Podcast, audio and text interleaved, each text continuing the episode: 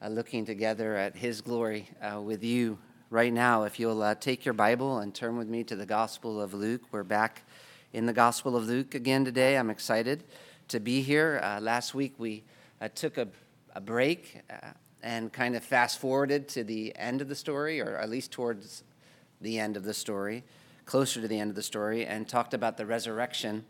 but now we're back, going back to the beginning and looking at Luke chapter 4. And uh, as you know, we've been walking our way through the Gospel of Luke uh, this past year, and we're in Luke chapter 4, which describes the start of Jesus' ministry. So he is introducing us to the claims that he's making about Jesus in the first couple of chapters. And uh, then he starts looking at his ministry. How did Jesus understand what he was coming to do? And what I want us to do today, I want us to spend another Sunday thinking together about miracles, uh, specifically. miracles like Jesus casting out demons and doing all uh, of this healing, because this is something unusual, for sure. And uh, this is something Jesus did a lot. When uh, Luke introduces us to Jesus' ministry, first he presents Jesus' teaching in verses 16 through 30 and then he talks about Jesus doing all of these miracles in verses 31 through 44. And we see that he exercises authority over a demon and he heals uh, Peter's mother in law. And uh, then he heals pretty much anyone who was sick in a whole city and he casts out all kinds of demons. And so that's uh, kind of our theme today miracles. Uh, Jesus, miracles, and you, I guess, or, or Jesus, miracles, and us, even. And I'm not going to argue so much about whether uh, Jesus did miracles. So that's not my primary question to prove that Jesus did miracles.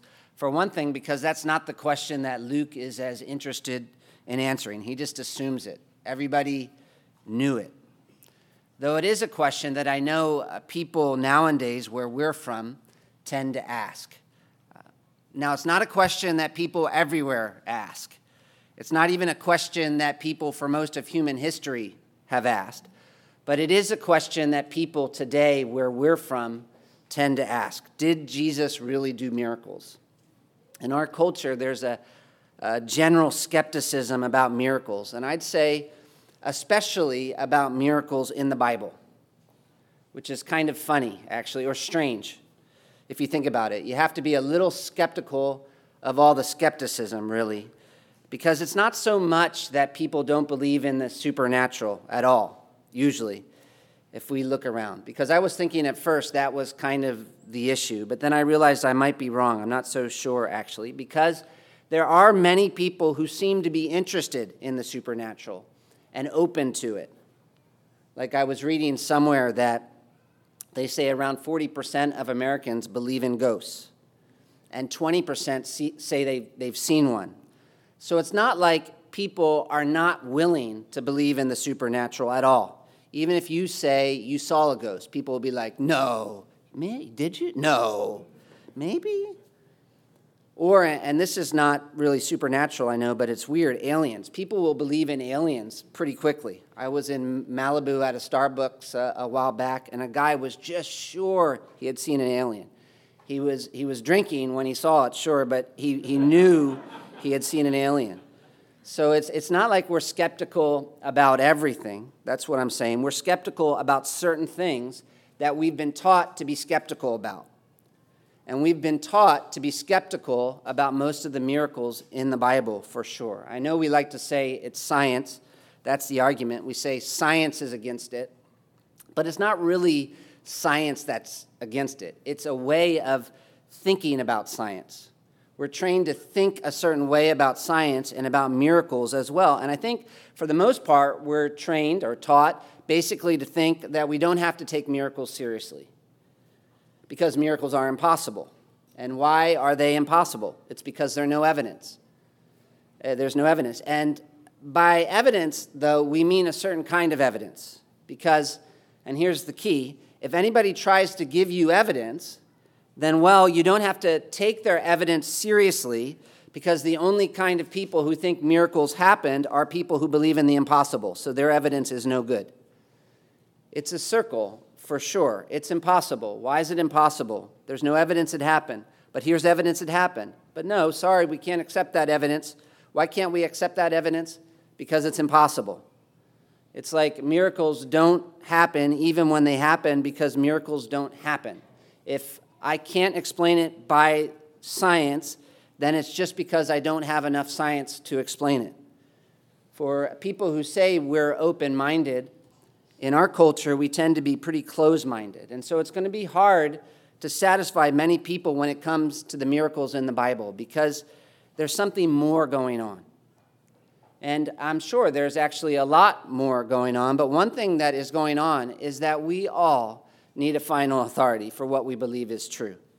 And we all have a final authority, every one of us. And as Christians, our final authority is God's Word. And so when we look at God's Word, and in particular Luke here, you know, we don't really have to spend a lot of time asking if Jesus did miracles, because clearly Luke emphasizes this was an important part of Jesus' ministry. Even here in Luke chapter 4, verse 42, if you, you look at it, it says, Multitudes were searching for Jesus. And, and when day came, or when it was day, he departed and went into a desolate place, and the people sought him and came to him and would have kept him from leaving them.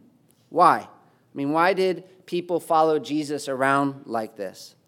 One big reason is because Jesus did miracles.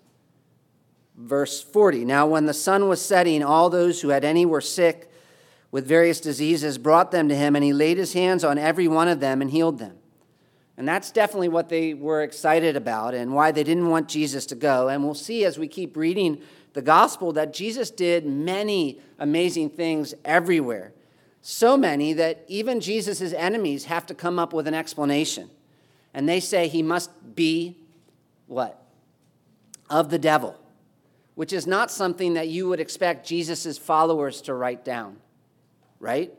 That the religious leadership of Jesus' day, the men everyone thought were the scholars and the best of the best, said that Jesus was of the devil.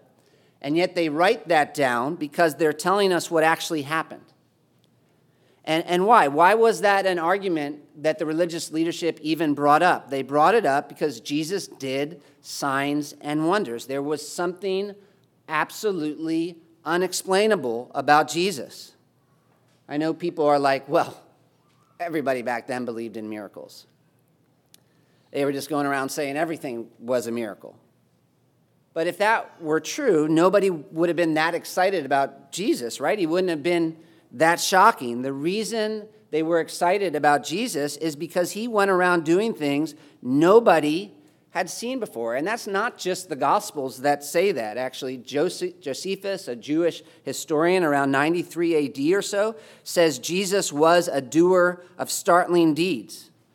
Another document around the same time says he was killed because he was a sorcerer. And so the question for us is not really did Jesus do miracles.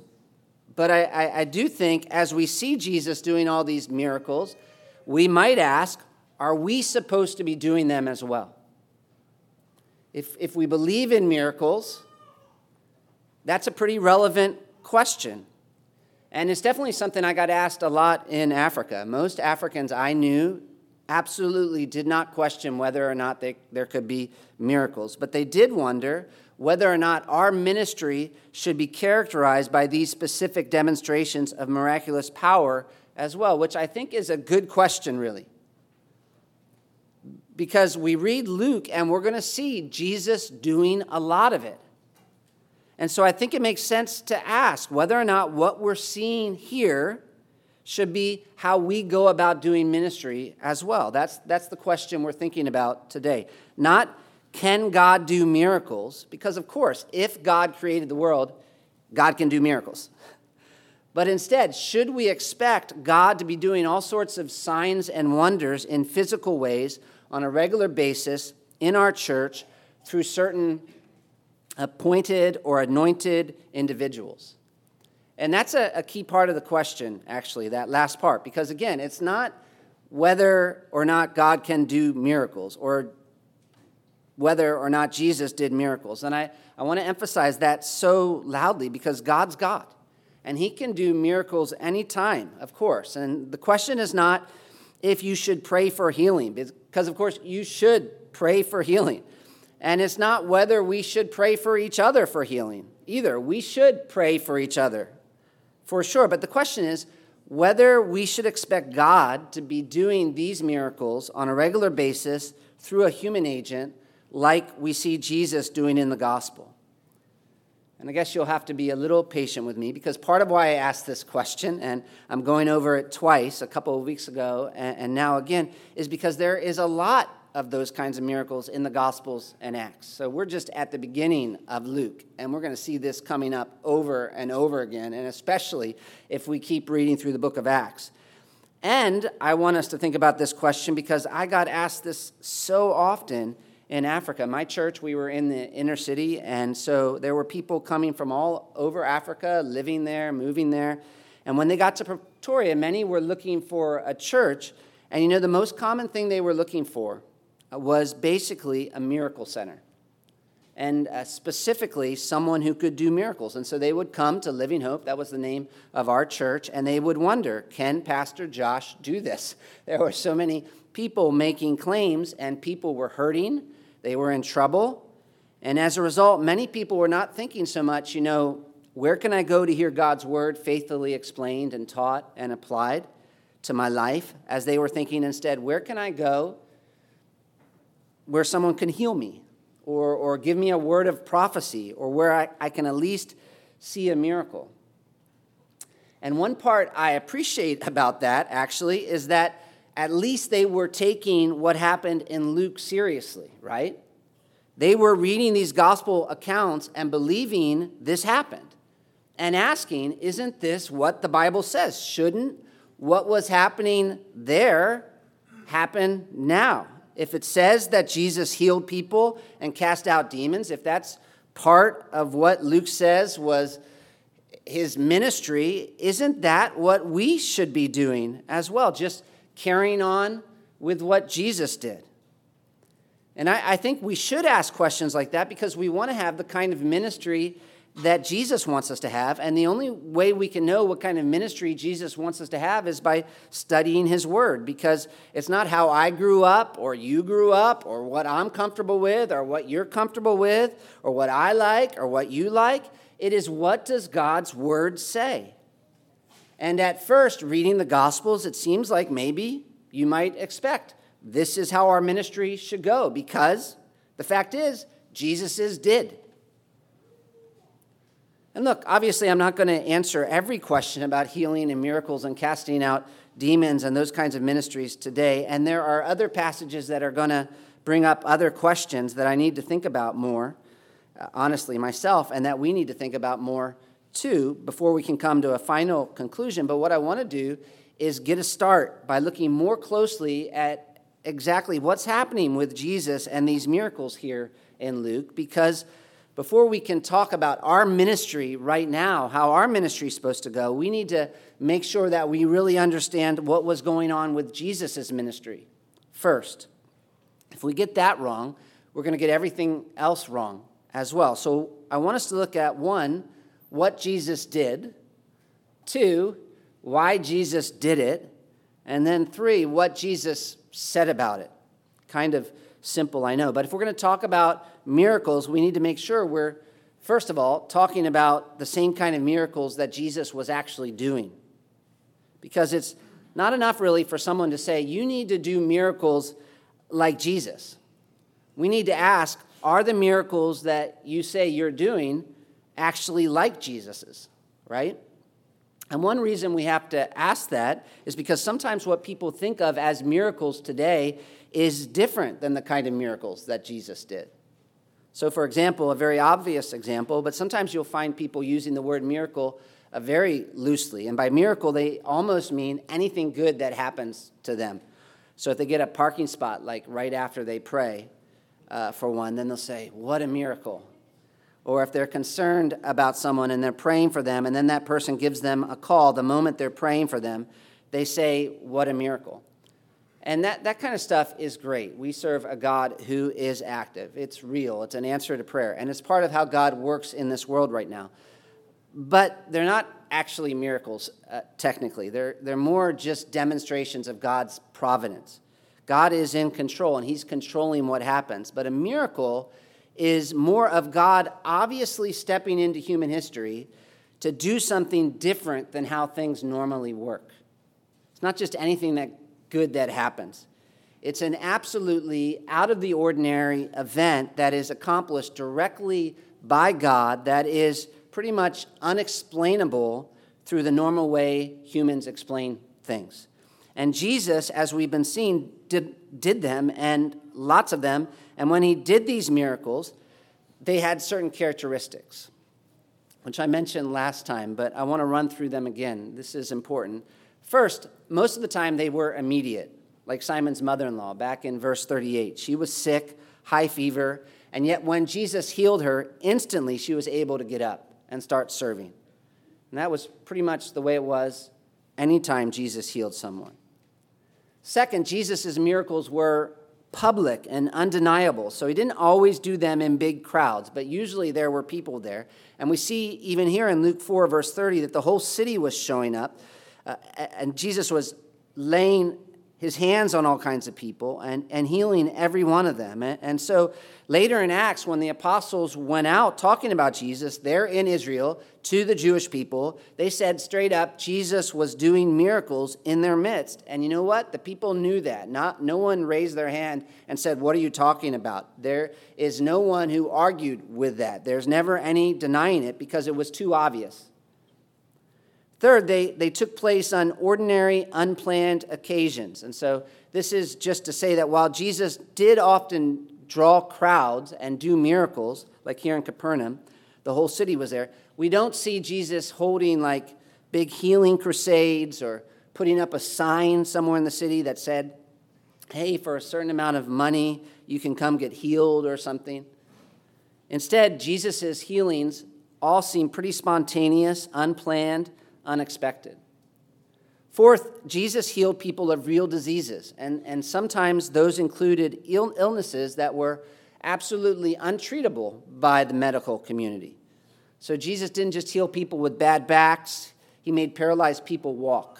He didn't just heal someone who had a headache, he cleansed people of leprosy. And you can see in verse 40, that's actually the verse. Luke points out in, in verse 40 that he healed people of various diseases. And as we read through the rest of the Gospel of Luke, we'll see those diseases include leprosy, paralysis, death, which I, I guess is not really a disease, but obviously a problem. And then there is a woman who had a discharge of blood for 12 years, someone who was bent over for 18 years and couldn't straighten herself. And then, of course, blindness. And so it wasn't someone just like someone with a, a really bad headache coming to Jesus, because that would have been easy to question, because who knows if you really had that headache, right? And so if I supposedly heal you, who knows if I'm the one who did it? But if you're blind and you can't see, that's pretty obvious. And one reason Jesus' miracles were like that is because people didn't just automatically believe. They weren't just uh, sort of ascribing everything to miracles that happened. In fact, you remember that one blind man in John that Jesus healed, and then later people were like, Is this you? Was it really you? And then the, the Pharisees investigated and they questioned and they doubted so much that they even brought in his parents. Jesus' healings were undeniable. And then, fifth, total and complete. And again, this is part of what made what Jesus was doing so obviously supernatural because this was not like someone squinting and being able to see some really, really super big letters under a bright light or something like, I think that might be an A. Oh, it's a miracle. No, this is blind people who, who normally were sitting there on the side of the road uh, as beggars asking for money because they couldn't see anything. You know, like if they walked, they would walk into walls, and then suddenly they see everything which again is, is different than some of the supposed miracles we see people claiming to be faith healers doing. And, and look, again, God heals people, even now, and, and sometimes in amazing ways. But there are people out there who claim to be faith healers, and I've seen it with my eyes, actually, how some of those people make it difficult for others to see the glory of Christ. They're not leading people to Jesus, they're distracting people from Jesus. And one way they are confusing people is by supposedly doing these miracles. But when you look more closely at the kind of miracles they're doing, often they're obviously very different than the ones Christ did. And so sometimes people might say, you get into a discussion and they might say, Why don't you do more miracles like Jesus did? And if they believe in miracles, you can be glad. You, you can be like, I am so glad that you believe God can intervene in this world. I do too. There's a lot of people out there that don't believe that. I'm glad that you believe God can intervene in this world. But at the same time, so can Satan, right? Plus, there are wicked people out there. And so we need to be careful. And so if they point you to what some big famous healer is doing as almost like a proof, you're not doing what Jesus is doing, you might say, well, s- slow down because I'm not sure that he's doing what Jesus did either because you don't usually find them doing healings that are immediate, public, verifiable, undeniable real and total, which uh, should make you ask the next question about the miracles we see Jesus doing. If the healings we're seeing these people do are so different than the ones Jesus did, maybe we better look at what Jesus did again and ask, why did Jesus do it? So we talked about what Jesus did. Now, why did Jesus do it? And that's another hint that something different is going on with Jesus than with some of what we've seen some places. Because, you know, even though we have been talking primarily about the miracles Jesus did at the end of chapter 4, if you remember the way the chapter begins, it begins with Jesus choosing not to do certain miracles. So, back in the wilderness, Satan asked Jesus to do two miracles. And the first miracle was to turn the stones into bread, and the second was to jump off the temple. And Jesus said no to both because he didn't just do miracles for the sake of doing miracles. In fact, even in his hometown, he told them he wasn't going to do any miracles there because the miracles he did had a very specific purpose. While Satan wanted Jesus to do miracles to get what he wanted or to do miracles to make himself a celebrity, that wasn't God's purpose for miracles. Miracles have a purpose. It's not like God's up in heaven and he's like, you know what, I really need to get something done today. Uh, I need a miracle. Let's do a miracle. That, that's how I can get something done. No, God is in control of everything. And He's not just wishing things could go differently down here, He is able to do whatever He wants to do. And He is. God is acting behind the scenes in what happens every day. And so we don't actually really need miracles to not get sick or to overcome sickness. Sometimes the people, the reason people are so interested in miracles is because they don't appreciate God's ordinary providence. It's almost like they think the way that it works normally is that God is up in heaven and he has no idea what's going on in this world or at least he's uninvolved and then he like puts these laws in motions and he's like oh i'm glad i put those laws in motion because yeah, now i can take a nap and he just kind of lets it go. And when things get really bad and out of control that's when they have to pray and sort of try to get god to wake up and hope maybe we can get him to come back from vacation so that he'll finally get to work. But no, like that's what the idolatrous prophets in the book of Kings thought about God. We know God is always at work. And ordinarily, of course, He's at work in this world through second causes, those things we call scientific laws.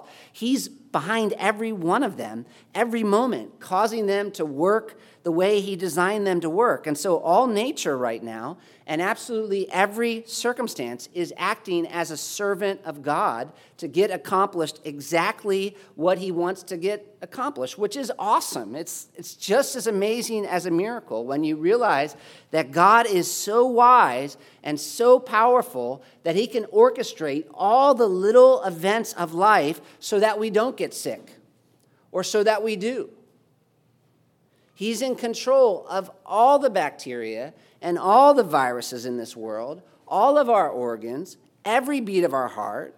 And so there is a sense in which we don't really need miracles to live the life God wants us to live. He can totally get us exactly where He wants without a miracle. But He does use miracles at certain points through history.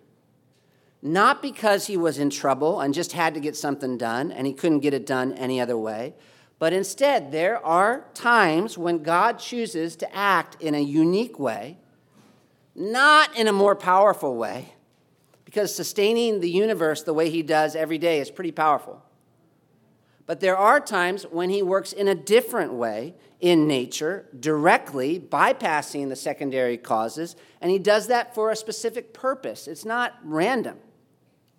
And the purpose seems to have been, as you look at Scripture, authenticating a particular man's ability to speak for him, and especially to give new revelation on his behalf. So it's not just that he does miracles to show that he's powerful, because nature already does a good job of that. If your eyes are open and you're looking at nature, you're going to walk away and say, What a God. So he doesn't do miracles to impress us, because it actually wouldn't work if we're not already impressed by nature. Instead, miracles have revelational significance. That's the key, I think, to understanding miracles. Miracles are things God has done to carry out his great saving plan. They have revelational significance. And so that's what he was doing with Moses. If you think back to the book of Exodus, when God came to Moses, who was basically the first miracle work, worker, and he caused Moses to represent him, to speak his words, and to deliver his people. Moses doesn't want to do it. And so he argues with God. And his excuse is, How are people going to know that I represent you, that I'm speaking on your behalf? And what does God do? God enables Moses to accomplish miracles. The power to work miracles was going to validate the claim to speak for God. In fact, we could probably blow that up a little bigger Uh, because the Exodus was this major saving event in the history of Israel. If you're reading the Old Testament, the Exodus, in the way it works in the Old Testament, it's almost like the resurrection in the New. It's, it's just like such a key part of what God was doing with Israel. And with the miracles, it's not only how were the people to know that Moses was speaking for God, but how were the people to know that God was really doing the saving there? That he had this special plan that he was accomplishing through Moses for them. And again, it was those signs and wonders that Moses accomplished. And if you read the account, you'll see that those miracles were God's way of saying to Pharaoh, to Egypt, and to the world, and, and, and especially to Israel, that he was the Lord and that he was the one delivering his people. And you know, he designed it so that later generations would find encouragement and know he had saved Israel and them and that he alone was God. Not so much by doing fresh miracles, but by reflecting and remembering the signs and wonders he had accomplished as he rescued Israel. You know, God did not do new exoduses every couple of years. Instead, if an Israelite ever got discouraged and started wondering if God was for them, they were to look back to the original Exodus and find assurance in the way God delivered them miraculously through Moses. Psalm 105, verse 5, puts it like this Remember the wondrous works that he has done, his miracles. And what miracles is he talking about? He's talking about Moses, the plagues, and the Exodus, which is pretty much the same basic reason for the miracles Jesus performed as well. They weren't just for fun, and they definitely weren't random. Here in Luke 4, as Luke describes the beginning of Jesus' ministry, he opens up with Jesus preaching from Isaiah and saying, The Spirit of the Lord was upon him to proclaim a message. That's what he came to do. But how do we know that message he preached was really a revelation from God, especially with its new insights into the mystery of God? That's why Luke tells us about Jesus' miracles. As one man explains, the primary purpose of Jesus' miracles was to confirm his credentials as God's final and ultimate messenger who spoke infallibly for God. Which makes sense when you think about what Jesus was claiming. It makes sense that Jesus, when he comes and says that he's sent from God, that he's going to defeat Satan, he's going to set us free from captivity to him, proves that he can do that by setting people free from demonic possession, and that Jesus, when he comes and says he's going to heal the diseases of our souls and forgive us of all of our sins and calls on us to believe him, would prove that he can by healing the diseases of our bodies. These were not just random, they were proofs. How do we know he has the power to rise us from the dead? He rose from the dead to take us to heaven, he ascended to heaven.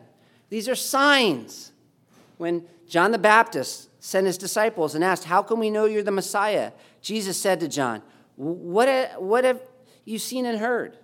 Go back and tell him what you've seen and heard. He tells the disciples how the blind received their sight and the lame walk. And, and, when the Pharisees get upset with Jesus and say he was of the devil, Jesus comes back to them and talks about his casting out of demons. And he says, If I cast out demons by the Spirit of God, then the kingdom of God has come upon you. And this is something John, the Apostle John, makes a big deal of as well. Listen to John 5, verse 36, where Jesus explains his miracles. He says, The very works that I do testify about me, that the Father has sent me. And so it's like Jesus is saying, if you know, I'm saying big things about myself here, and if you need a testimony as to who I am and my relationship with God, look at what I do. Look at the miracles. These are God's authentication of me as the ultimate and final messenger. And then in John chapter 6, verse 14, we read, When people saw this sign, and that's the feeding of the 5,000 which he had performed. It's a sign. And what was it a sign that point, what did that sign point to? Sign point to something. This was their conclusion. When the people saw this sign, they said, This is truly the prophet who has, was to come into the world. And in chapter 7, verse 31, John writes, But many of the crowd believed in him, and they were saying, When the Messiah comes, he will not perform more signs than those which this man has, will he? As uh, one man has explained, the main reason the Spirit empowered Jesus to perform miracles was to confirm that he spoke the very words of God, that he was everything he claimed to be, which I think is why he gave the gift of miracles to the apostles as well, actually. We're, we're not in the book of Acts, but um, this is why Jesus did miracles and the apostles as well. And I'm quoting, but this is good. The, the miraculous gifts that accompanied the apostles were intended to confirm that they were God's genuine instruments of revelation, just as they had been with Moses, with the Old Testament prophets, Elijah and Elisha, and with Jesus himself. I remember when I was a kid, we had a pool out in our backyard, and I was pretty young, but I would stand on the edge of that pool and I would always, you know, try to like step onto it and hope that I could walk on water. And like, if I just have enough faith, you know, and then every time just right down. And that's, uh, you know, kind of cute for a kid, but that wasn't the purpose of Jesus' miracles, just to assure some little child in the back of his yard. The miracles, the apostles and Jesus were making big claims. They were going around and saying things like, We have revelation from God that explains everything he's doing in the Old Testament and the universe. And you know, it's about this man, Jesus, who died on a cross. And of course, people will be like, Yeah, that's great, but how do we know that what you're saying is from God? And God gave them the ability to heal and perform other miracles as a testimony to that, to, to validate their message and their work, and, and especially the message they proclaimed, which now serves as a foundation for us these thousands of years later. And even now, when we're worried and we're discouraged and wondering about what God's doing, we look back and we find confidence in the signs and wonders these men did. It's how the writer of Hebrews speaks about miracles. And this is an important passage. You might want to write it down. But Hebrews chapter 2, verses 1 through 4, he says, Therefore, we must pay much closer attention to what we've heard, lest we drift away from it. For since the message delivered by angels proved to be reliable, and every transgression or disobedience received a just retribution, how shall we escape if we neglect such a great salvation? It was declared to us at first by the Lord, and it was attested to us by those who heard while God also bore witness by signs and wonders and various miracles and by gifts of the Holy Spirit distributed according to his will. And so, through the miracles, God was bearing witness to the message of Jesus and the apostles. That was their basic purpose. And, and look, listen, because I know I'm not answering every question about miracles, and I have questions too. And the goal is definitely not to say that God can't work through miracles today. God can do what he wants. But what I am saying is that in general, it doesn't really surprise me that I'm not able to do the kinds of miracles that Moses did, that Elijah did, that Jesus did, that the apostles did. Because I'm not giving new revelation the way they did. In other words, we play a different role in salvation history. The Bible's not just like a, a bag of marbles that you can pick out a marble and look at it and say, oh, this marble is, is my marble. It's, it's like more like marbles that are in chunks. And so when you pull out one marble, you got to look at the chunk of other marbles that are around it. God's working in a line. There are, it's progressive. There are different phases of salvation history, and we're at a different phase in salvation history. We have the revelation here in the scriptures, and it's already been verified by miracles. And because we're not getting new revelation today in the same way, we shouldn't really be expecting God to be doing the kinds of miracles Jesus performed through some anointed individual because it wouldn't fit their purpose. And I don't know if that seems disappointing to you. Uh, but if we're thinking straight, we'll see that we can be encouraged because we actually have something even more significant and important to do as a church than these kinds of miracles. And we know that because even Jesus did. And so if someone asks me, why aren't you doing what Jesus did? One thing I want to assure them is that it's not because we don't believe in the Spirit or believe in miracles. That would be like just one of the biggest daggers that people would always they would sometimes say, you know, they say, oh, you're, you're, you're a word church, not a spirit church. And I'd be like, I am so confused by what you mean by that because the Spirit of God works through the Word of God. If we're not a spirit church, sit down, close up, go home. The Spirit of God is at work today. How? Through the Word of God. And so I always want to assure people look, it's not, if, if we don't do these kinds of things that you've seen, it's not because we don't believe in the Spirit or believe in miracles, because we do. But I would want to look at the Gospels with them again and encourage them to look at what Jesus actually did and consider why Jesus did it. And then, third, and this is probably the most important, think about what Jesus explicitly said. And now we're really looking at our text, verse 42. And when it was day, he departed and went into a desolate place. And Mark tells us this was early in the morning. Actually, Mark says, while it was still dark, he went to a desolate place in order to pray, which is amazing, I think, with how tired Jesus must have been because he was a, a man. And I don't know, but can you imagine spending the morning preaching and then from, from morning till sunset healing all who were sick and oppressed by demons, and interacting with all those people and needy people too. The whole city came out to him.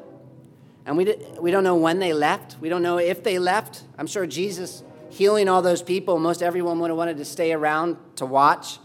And so here Jesus has been ministering all night, late into the night. And yet, at some point, when things quiet down a little, he takes the first chance he can to go out and spend some time alone with God. I love that. I wish I were more like that because Jesus wasn't just out there doing things for God. He loved God and he wanted to be with God. He had a relationship as a man with God, and so he makes sacrifices to spend time alone with God. Though we don't know how much time he got here, really, because it doesn't seem like it was very long until people started noticing that he was missing and they didn't like it. In fact, as you read the story, especially in Mark, it seems like there's a kind of desperation that develops, and you can understand it because imagine someone coming to where you stay who wasn't just pretending to do miracles, but who was actually healing people in a spectacular way. Everyone he touches is getting better. How do you think people would respond to that? They probably were thinking they had it made. They probably were thinking, we can't let this guy go anywhere. He needs to be here every moment so we'll never get sick again. They're probably thinking, with this kind of power at our disposal, we'll never need anything again. That's why they have to find him. They didn't want him to leave. In fact, when Simon finds Jesus, Peter, the way Mark tells us, it's like he almost rebukes him, which is not surprising if you know uh, Simon. He says, Everyone's looking for you. In other words, what are you doing out here praying when you've got this city at your feet willing to do whatever you ask?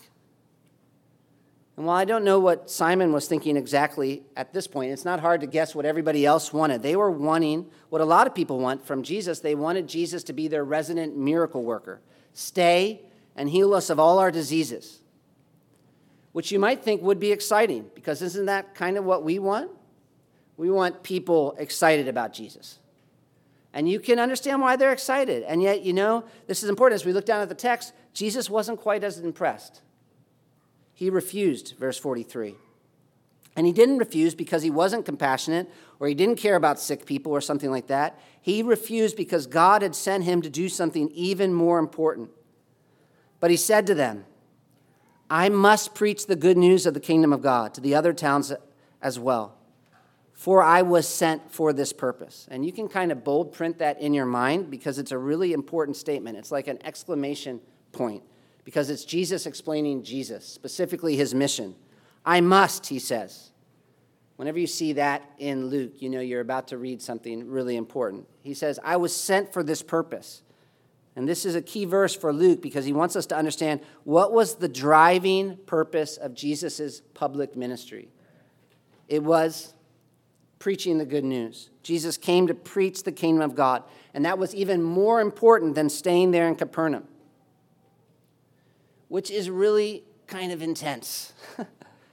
because Jesus had, listen, Jesus had just spent the whole night healing people and casting out demons, which I don't know about you, but that seems kind of significant. You know, healing all those people you can, you can picture it. There's this person over there who's been paralyzed, and Jesus makes him walk. And then there's, there's this other person who's got some tumor uh, growing out, some growth, and is about to die, and Jesus heals him completely.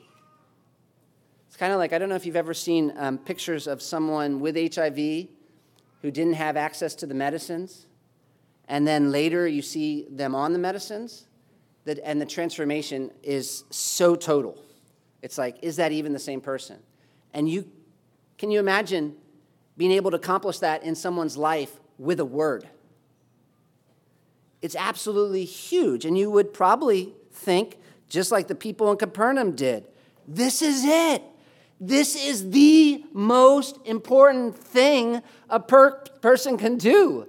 This is the purpose to be able to enter a hospital and go bed to bed and clear out the place in a day. Kaiser's like, oh, I don't know if Kaiser's like that in terms of the. But, and Jesus actually says here, there is something more important. I, I, I must preach the good news of the kingdom of God to the other towns as well, for I was sent for this purpose, which obviously doesn't minimize the importance of healing or casting out demons, but it does maximize the importance of preaching the good news of the kingdom of God, even when it came to Jesus' own ministry. The healings and casting out of demons was not the primary thing, preaching was. And you know, when you think about that, it's really shocking. It is like, how can that be? Did the Bible just say that? Because here's a guy over here who's sick, really sick, and you have the chance to heal him. And then over here, you have the chance to speak a message, words, to a group of people, a new group of people. And which is the priority? Which is more urgent? That's the question. Which is more essential? At the end of the day, Jesus said preaching was. And it's like, wait a second, how is that? How is that even possible? Because I will tell you, for most unbelievers, that is not possible. They cannot understand that. That's almost more shocking than saying Jesus did miracles, saying that the miracles weren't the most important thing Jesus did. And the reason they can't understand that is because they have a completely different view of the world than we do. Because for most unbelievers, this life is all they've got. And so it's, it's uh, the way they think about it, at least, it's now and then it's death, and then they're in the ground.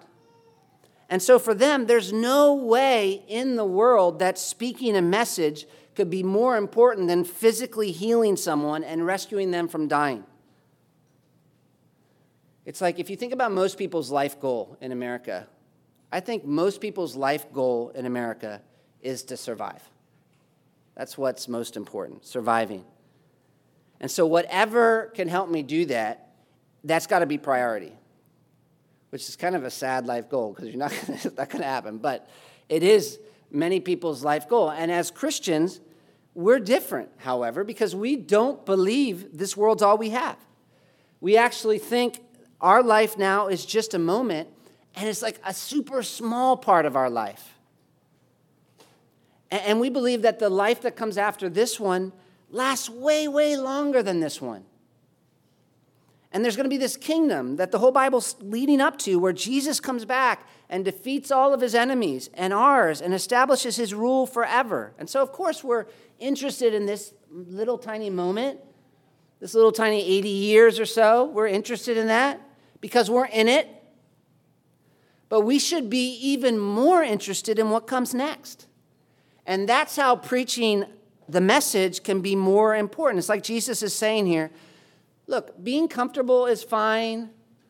It's great to be healed, but my primary purpose is not just to make people a little more comfortable for a few moments before they die.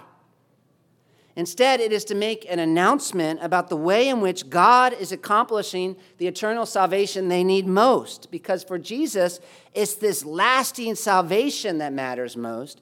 And it should be what matters most for us. Because we have a different worldview than the unbelievers around us. And that's actually even part of why we believe in miracles, right? I mean, our whole faith is based on a miracle the resurrection. And even the Bible itself is a miracle. And we believe, we totally believe God has and God can and God does intervene in this world to accomplish His will in ways that are impossible for us as humans. And not just in the past, but even now. It's kind of basic to our worldview. We believe things unbelievers don't. And that's also part of why we know miracles aren't the absolute most important priority because we know God has a plan, a good one. Things are not random. History does not just go on and on and on. There's a plan, there's a plan. And so we're looking forward to this great day that's coming when God is going to reveal his rule over all things. That's the plan. He is going to break into human history in a shocking way. That's where things are headed. God defeating all his enemies once and for all. That's the kingdom of God, and that means reversing the curse. This is where history is headed. Count on it. God is going to perfectly and completely take all the effects of sin out of this universe. Every sinner is going to be judged, every believer is going to be perfected. All the problems that come as a result of sin are going to be wiped away. That is the kingdom of God that He promised. That is what the kingdom of God is it is to defeat all the enemies of God, which include the devil, which includes sickness, which includes sin, and not just for a little while, but forever. And so, what motivates us as a church is preaching the good news about how God is accomplishing all that through Jesus Christ so that people can experience that kingdom. This is what the Bible is about. It tells us how it's going to happen. And this is what the miracles were about. They show us what it's going to be like when the king comes back for good. And so when things aren't going well now, we might pray for healing. My wife's knee is hurting every night when she goes to bed, and I'm praying for healing. I sometimes wish I could just put my hand over there on it and suddenly, ooh, it works. So we long, of course, we long for God to heal individuals, and we believe God can heal individuals. I, I just saw someone wrote a, a 1,200 page book with all kinds of documentations of healings. But we don't believe because of that book or, or the documentation, but because the Bible says it. We believe God can heal, but healing's not the centerpiece of our ministry, it's not the focus. And one reason is because we see it wasn't even the centerpiece of Jesus' own ministry. We want to focus our attention and our energy on preaching a message that has the ability to save someone not just from a cold or cancer for a little while, as bad as that is, but forever. We want to see them delivered not just from some evils, but from every single last one. And I guess some people might think, well, if we did more of these miracles, maybe more people might believe. But no, I wish. I wish that were true. But they wouldn't. How about God hanging a, a spinning globe in the middle of nothing? You know, that would that be enough? Like just this huge globe in the middle of nothing, the, the only planet that people live on. would that be enough to maybe start getting people to think, I wonder if there's a creator? No, instead they look at like uh, other things like, I wonder if I came from that. They, they, they wouldn't. Miracles would not do that because, and, and we know that not just because of a silly joke like that, but because they didn't. Because, and we know that because even later in Capernaum, they end up rejecting Jesus. Because it's not about the proof ultimately. That's not why people don't believe in miracles. And that's not why people don't believe in Jesus. Because we have proof. Here in the Gospels that Jesus did miracles. He rose from the dead. We have it in the record. But it's not about that ultimately. It's about submitting to the authority of Jesus over your life. That's what it takes. And so, while it's true, if people see miracles, they might get excited about Jesus as a miracle worker, but that definitely does not mean they will want to submit to Jesus as Lord. Which is maybe not the final answer or the complete answer as to why we don't have healings and miracle services and don't seem to focus on all that. And there are some other texts we would have to work through, like 1 Corinthians 12 and even Acts, but this is a beginning. If somebody says, Well, you know, how can you not do all this? Because look at Jesus, he did. We would just say, Yeah, he, he definitely did. But let's look closer at what he did. A lot of times, what people are claiming to do is different than what Jesus did. Second of all, let's look at why he did it. They had a purpose. And actually, a lot of things that we are told, a lot of the things that Jesus did, we're told later in the New Testament that now we do in a different way. Jesus, you know, when they came to pay taxes, how did Jesus do it? He's like, ah, let's go get that fish, pull out a coin. Later, Paul's just like, pay taxes. Because they had a purpose. Those, those miracles had a purpose. And, and, and then finally, let's look at what Jesus said, which is the, the big issue. Because often, if you listen to people promoting this, they seem to focus primarily on what Jesus said was secondary and miss the thing that he said was most important, which is the preaching of the gospel. And whatever we do, we can't get distracted from that. This is of utmost importance, the gospel, because yes, a healing miracle might save your body for a little while, and that's great. But the gospel has the power Listen to this. This is good news. To save your soul and your body forever. And believing that does take a miracle, a different kind of miracle, but a miracle. And that's the miracle that we need most, that people need most. Let's pray. Lord, we want to see Jesus. We don't want to just know all the right things to say. We want to see you, Jesus. And so we ask that your spirit would intervene in our hearts and take away some of the things that distract us and open up our eyes that we might see the glory of you, Jesus, and believe. And that we might walk in your footsteps and have the kind of ministry that you want us to have today that points people not to us as the hero, but points people to you. Please come again, Jesus. Come soon. And, and, and may we believe and be waiting for your return. In your name, amen.